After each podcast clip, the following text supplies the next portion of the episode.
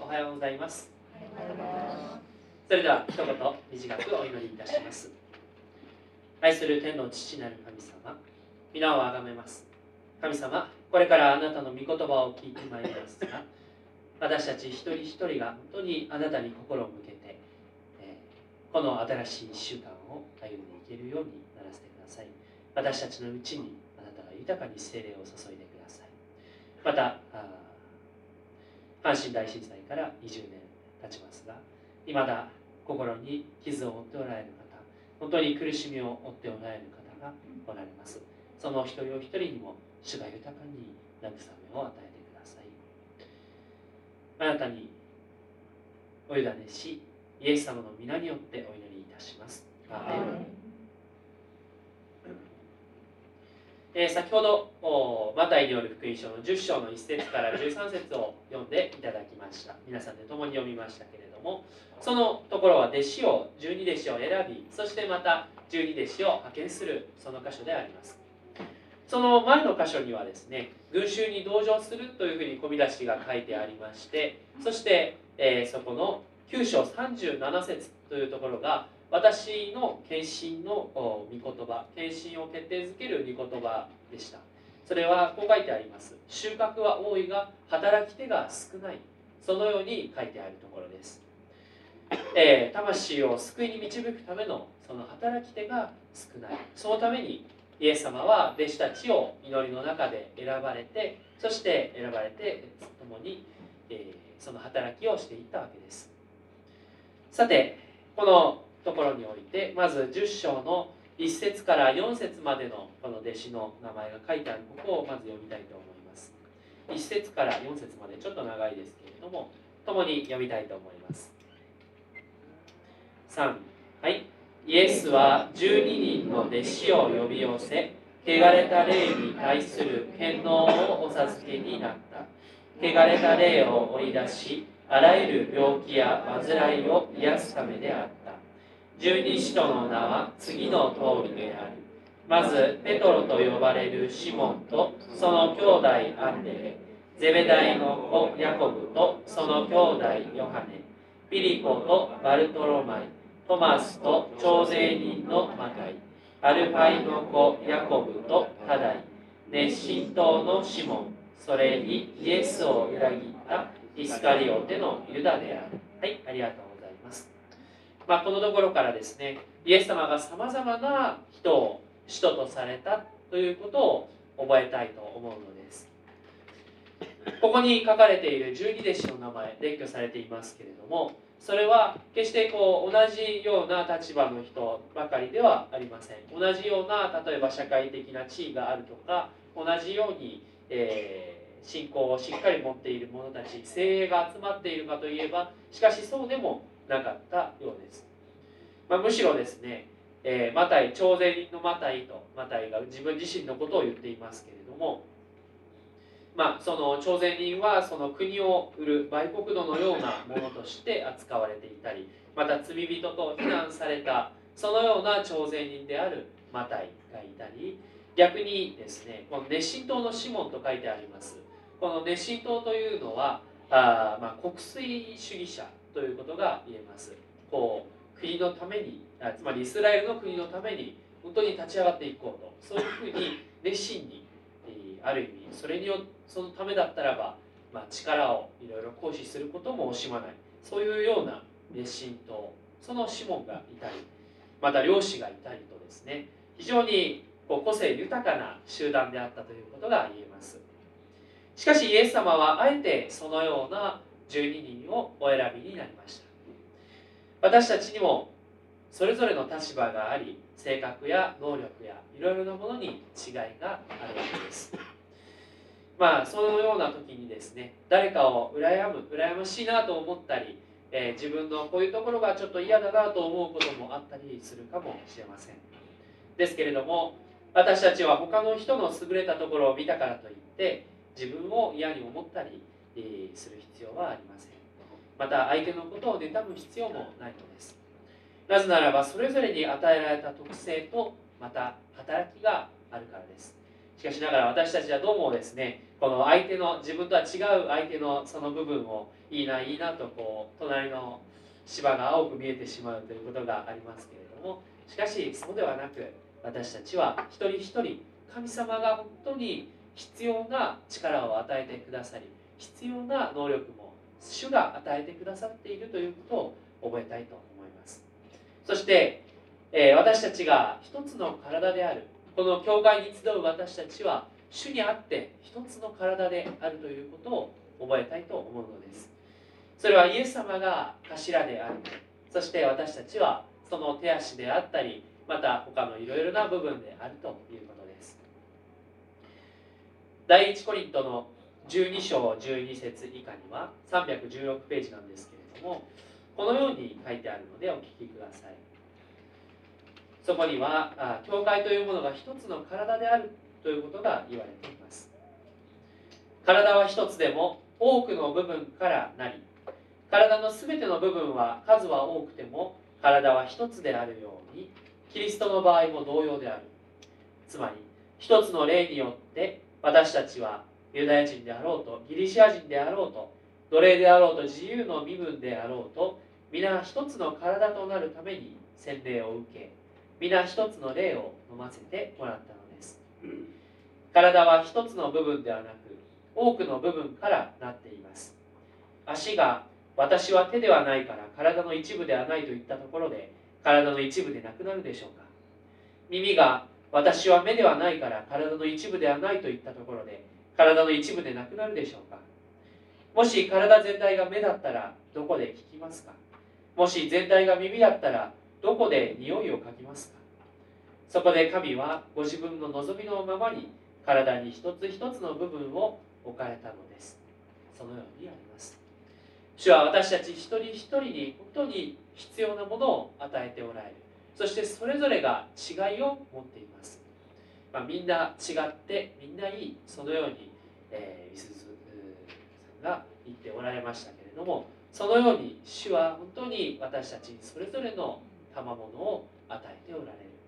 そしてまたそれはバラバラに好き勝手に使うということではなく精霊によって一つにされてそして委ねられている働きを全うしていくわけです。ですから私たちはまず主に信頼をしそして豊かに恵みをいただく中で主が今のあなたを大切に思っていることを確認しつつ周りの方と共に働きを一つ一つなさせていただきたいと思うのです。続いて10章の7節を読みたいと思います。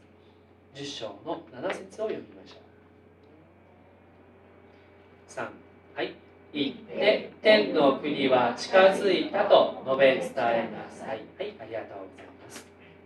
行って天の国は近づいたと述べ伝えなさい。2番目にこの福音だけを携えていくということを覚えたいと思うのです。イエス様は弟子たちにこういうふうに天の国は近づいたと言いなさい。そういうふうに言っておられる。また次の説ではそれ以下の説ではさまざまな神様の力が剣道が与えられてそして癒しあるいは死者を復活させまた悪霊を追い出すそのような働きをできるそのように命じておられます。伝道の旅というものは何を持っていくなとイエス様はその後に言っておられる。金も銀も銅も何も持っていく必要はない。また新しいサンダルも必要がなければ着替えも必要がないと。そのようにこれはすごいことを言っているように思いますけれども。でしかしですね教会学校の時に美咲さんがお話をしてくださいましたようにここの女子教会の初代の牧師であられる先生、えーと、上松先生ですね。上松先生を本当にこうカバン一つでですねこの卒業した後にこの地に降り立ってそして伝道を始められた。本当にこう必要なものは全て主が備えてくださるというその信仰を持って、えこの地に来たということです。その時には本当にですね当然コンビニなども何もなく本当に、またいろいろなものもものも決して豊かではないその中にあって、えそのイエス様が神様が必ず備えてくださるという信仰を持って、えこの地に来てくださったわけです。そして戦前戦後、え、その辺りでもですね、えー、私たちの聖書学校というところは夏に、え、派遣をする夏季派遣というのが電動派遣というのがあるんですけれどもその時にですね、えー、その時に新学生に対して本当にこう片道だけの切符を渡してですねそして行ってきなさいと。そういう伝道がずっと行われてきたということです。そしてその中で本当に必要なものを全て祈りに持って与えられていくことを信じてやっていきなさいと。そういうふうにこのまさにこの弟子たちがやったことを現代でもそのように取り入れて行ったということがあります。今今私が言った時はもうそういうふうではなかったんですけれどもしかし本当に必要を主が与えてくださるそのことを信頼するということは本当に一つ大切なことでもあります。このマタイによる福音書では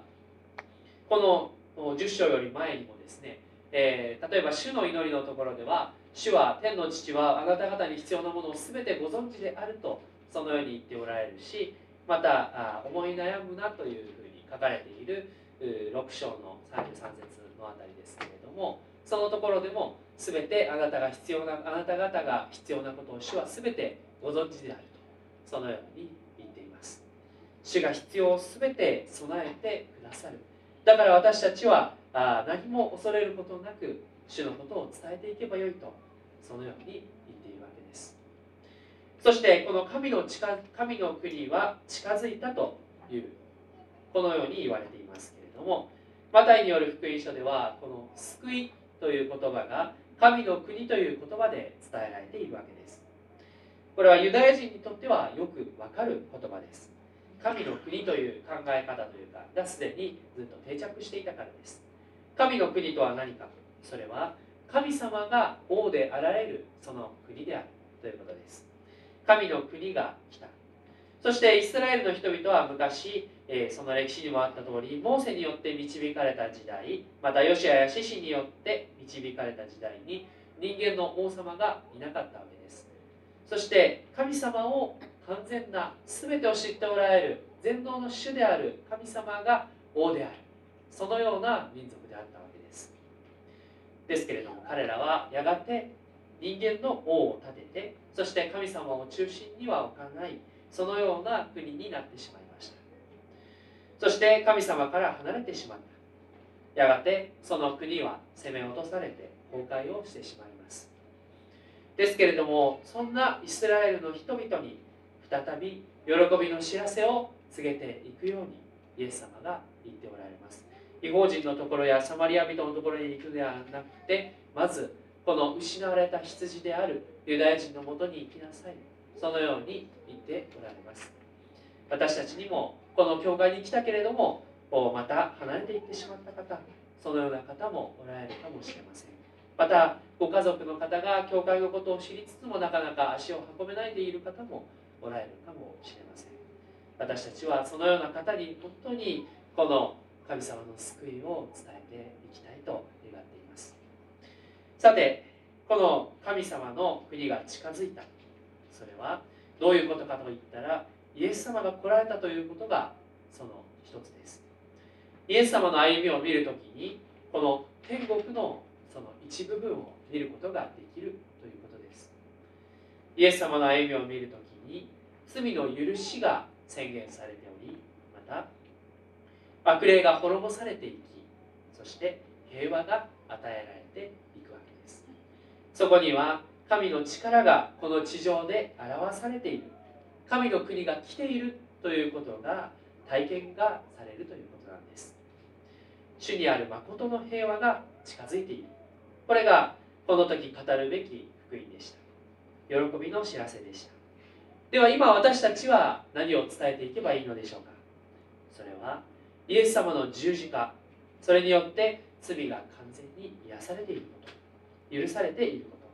そして罪が許された私たちの集まりこの教会そのものがこの教会そのものが天国の一部分であるということです。この天国の何というんでしょう、まあ、氷山の一角というかですねほんの一部分には過ぎない。そして完全なものでは決してないけれどもしかしこの教会のこの礼拝。そしてこの私たちの交わりというものが本当に天国の心地がするそのものであるはずです。この救いの喜びを伝えなさいとイエス様は言っておられる。私たちはですねこの教会この中で本当に主の主が中心におられるその愛の交わりを持っていきたいと思うのです。さて福音何を伝えていったらいいか。という時にまあもちろん聖書にはこのイエス様こそがイエス様の十字架の救いだけが私たちの唯一の天国への道であり救いの道であるということを言っているわけです。そしてそれが私たちの罪を許す唯一の方法であるとありますがしかしですねまあここであえて言うんであればただ正論正論を言えばいいだけのものではないということが言えるのではないでしょうか、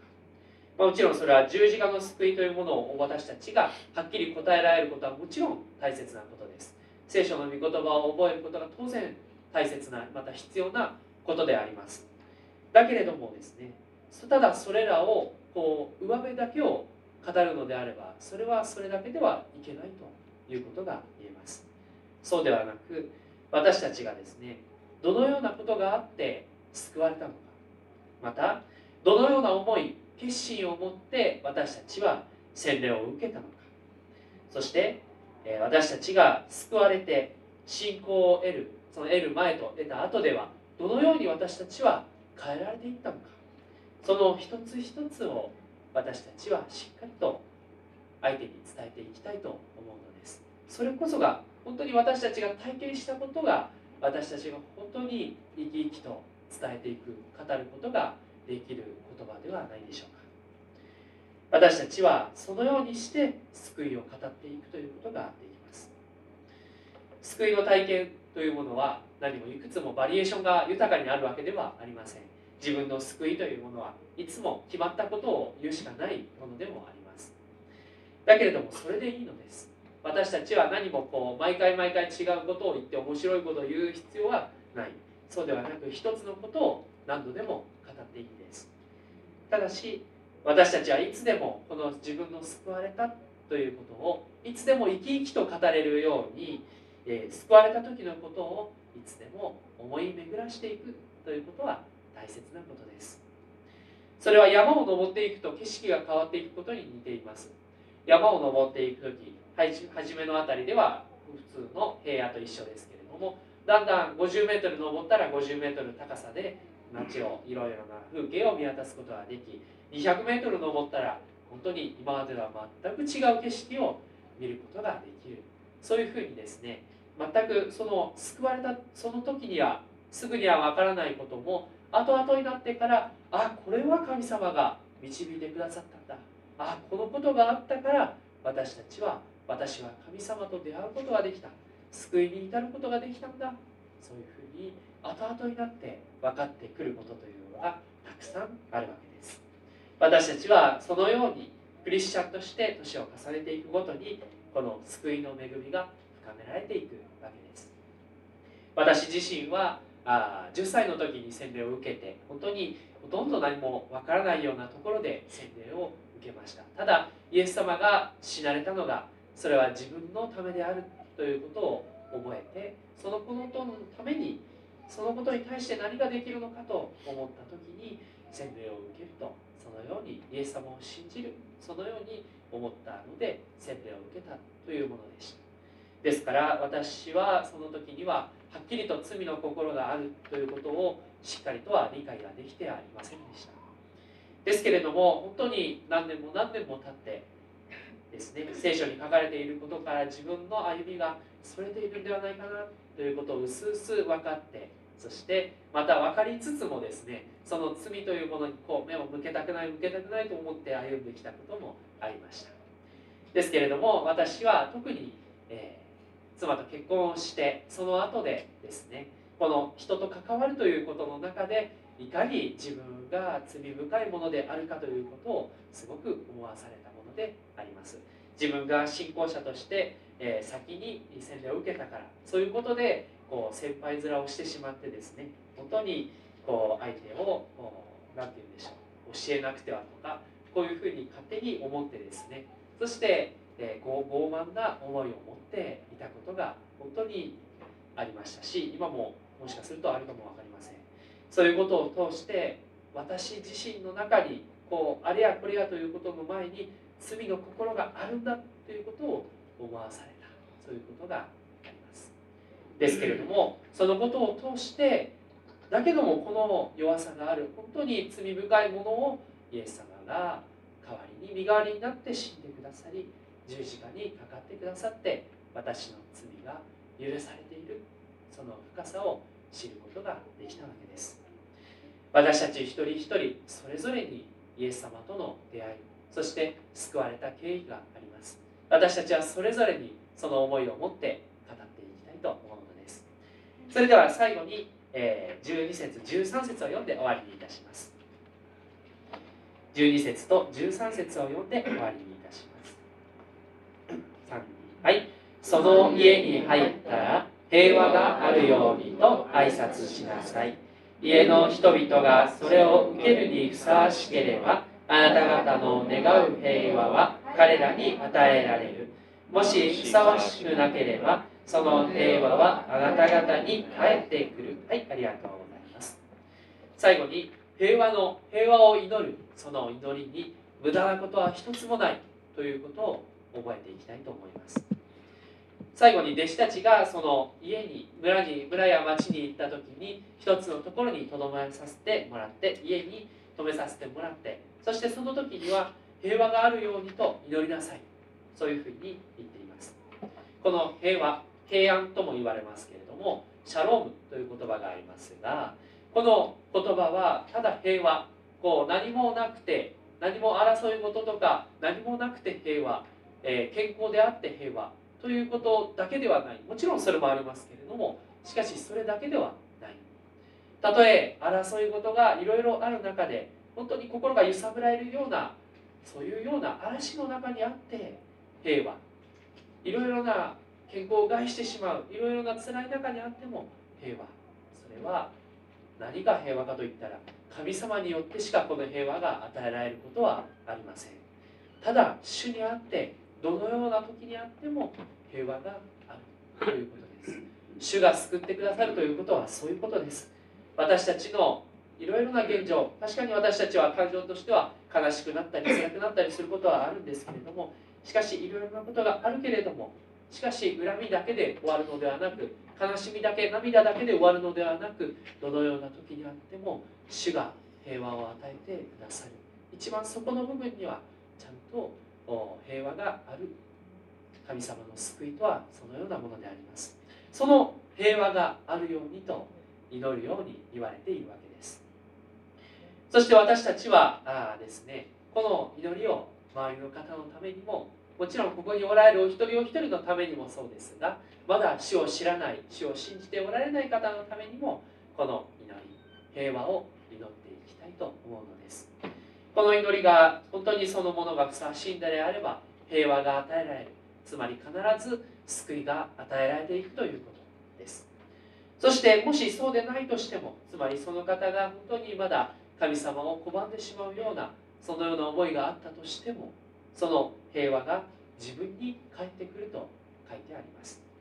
私たちの祈りというものが一つも地に落ちていることはないんです。私たちの祈りは一つも無駄なことではありません。私たちは本当に主が祈りを本当に有益に用いてくださる。主に捧げた祈りは全て答えていただいているということを覚えて歩んでいきたいと思わされますではお祈りをいたします。愛する天の父なる神様感謝いたします。あなたの御言葉を今日もありがとうございます。神様いろいろな弟子たちはいろいろな本当に立場のものがありその中でイエス様が選ばれました。その中では本当に決して全てのものが信仰に長けていたわけではなく、えむしろ本当にいろいろな考え方を持ちいろいろな仕事をしていたものでありそのような者たちでしたけれどもそれは私たちも同じことであります。それぞれの立場それぞれのものでありますけれどもしかし一人一人を主が一番良いものとして作っておられます。特別なものとして特別な一人一人として私たちを救ってくださいました。このように私たちを立て上げてくださっています。神様どうか私たち一人一人それぞれが手でありそれぞれ一人一人足であり指であり神様本当に一人一人の働きが違いますが皆主にあって一つのあなたの栄光のために生きるものであります。神様どうかまた私たち一人一人あなたの福音を携えてそれだけをしっかりと携えて歩んでいくことができるようにこの私たちが受けているこの救いこの福音喜びの知らせを伝えるのに妨げてしまっているようなものがもし私たちの内側にあったら神様がどうかそれらを取り去ってください。ただあなたの栄光が豊かに輝き本当にあなたの愛あなたの平和が豊かに伝わっていくことを願っています。神様また愛するお一人お一人の方に平和を祈っていくことをなさせてください。いつでも私たちはこの取り出しの祈りをしそして相手がそれを受けるにふさわしかろうがふさわしくなかろうが変わらずに毎日いつでも平和を祈りまた救いを祈り求めていくことができますよ私たちに祈る心をも与えてください。この祈りをイエス様の皆によってお祈りいたします。アメン